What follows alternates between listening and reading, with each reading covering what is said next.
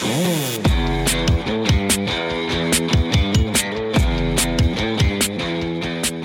listening to The Bossy Type, your unconventional how-to for building a bold business or personal brand through the power of words, and sometimes other creative stuff. I'm Alyce, director and head writer of Bossy Copywriting, home of bold clients, funny writers, and the occasional swear word. Every Tuesday and Friday, I'll be sharing my bite-sized wisdom, quizzing creative experts, and chatting with the brands you wish you were. So make a f***ing margarita and join me for The Bossy Type, where we make words and brands our bitch. Before we get started, a quick PSA. Head to bossycreative.com to download my very free, very juicy guide to building a bold brand. It's packed with loads of tips from Bossy's favourite creative experts and covers everything from copywriting to graphic design to social media to marketing to everything else.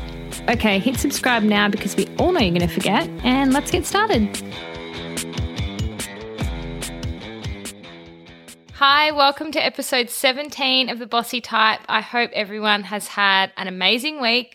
Obviously, here in Melbourne, lockdown has just ended and we're finally free. So amazing to be able to do stuff, go to a bar, then go to another bar. There's a definite buzz in the air here, so congrats to everyone in Melbourne. We did it. Okay, so today we're not talking about lockdown, thank God. We're talking about niching down, which if you've listened to some of my previous episodes, you'll know is my biggest secret for building a bold brand. Bossy has always been a little bit niche, but we've managed to niche down even further over the years to the point that we can maybe be a little bit polarizing, and it's honestly the best thing I could have done. At the start, like everybody, I didn't want to make my business too specific. I didn't want to narrow down my customer or client because I wanted to attract everyone. I didn't want to specialize in a particular service because I had a couple of skills, so why not offer them all? But as soon as I did start niching, that's when the magic happened. I attracted more clients and, more importantly, the kind of clients I actually wanted, and I got to do the work that I really liked to do.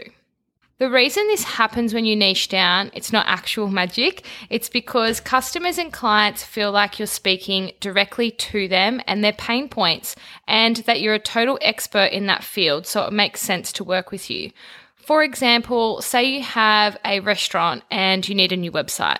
If you go to a creative agency's website to check out their services and they don't really specialize in web design, they might offer it as part of their service suite, but they might offer loads of services. They might not really specialize in a certain industry. You'll know that they'll be able to execute the task, but you won't feel like that they're speaking directly to you or your pain points.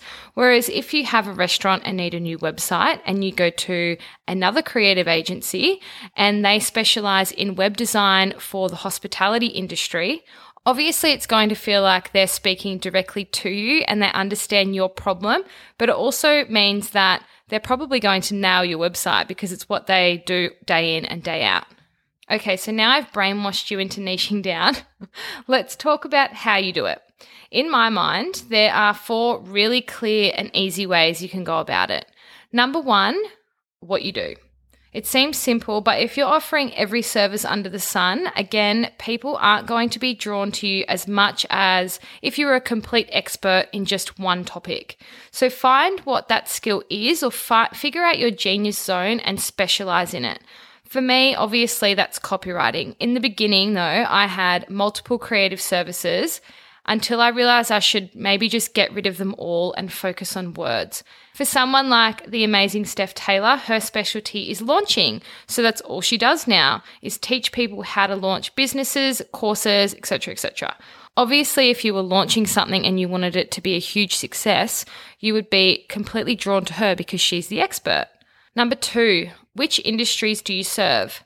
So our friends at the Sunday Agency who were on the podcast on Tuesday, they do branding, but they specialize in food and drink. So think restaurants, wineries, snack brands, all that sort of stuff. So for this one, ask yourself, is there a particular industry that I'm passionate about? Or maybe you even have a background in a certain industry, so you have a lot of knowledge and experience in that space, which will give you a leg up on your competitors. Number three, who do you work with? So what kind of clients or customers would you prefer to work with? Would you like to target hair salons, creative agencies, lifestyle brands, service-based businesses. To use Bossy as an example again, we work with bold brands, obviously, or any product or service brands that generally want to be more fun and have more personality. So we make this really clear that that's the kind of clients that we want to work with and the ones that we do best working with, even down to the projects that we choose to include in our portfolio. So often I might get a potential client that will say, oh, I noticed in your portfolio everyone is kind of really fun and witty. Do you also do other work? Yes, of course we do, but they're just the projects that I've chosen to spotlight in my portfolio because that's the brand that I have created for Bossy. By creating this, it sends a message for us that we work with fun brands, we're pros at writing witty, punchy copy, and that we make the whole process enjoyable. So we're the people to come to if that's what you're after. When it comes to niching down for you, think about the kinds of people or types of businesses you'd love to work with every single day, and that will be a really good indication of where you should sit. Number 4, how you speak and act. Once you've figured out what you offer and who you serve, you need to reflect it across your entire brand, and this is the part where people get a bit stuck. They say they want to specialize in something, but when it comes to advertising it on their website or social media, suddenly they don't want to anymore. I get it. By putting it out into the world, you feel like you're kind of blocking yourself from potential clients or customers who might want to work with you, but they don't fit under that theme. You're worried they're going to come across your website and be like, oh, that's not the industry that I'm in, so I'm just going to keep walking. But it is really, really important that once you get to this step, you actually follow through.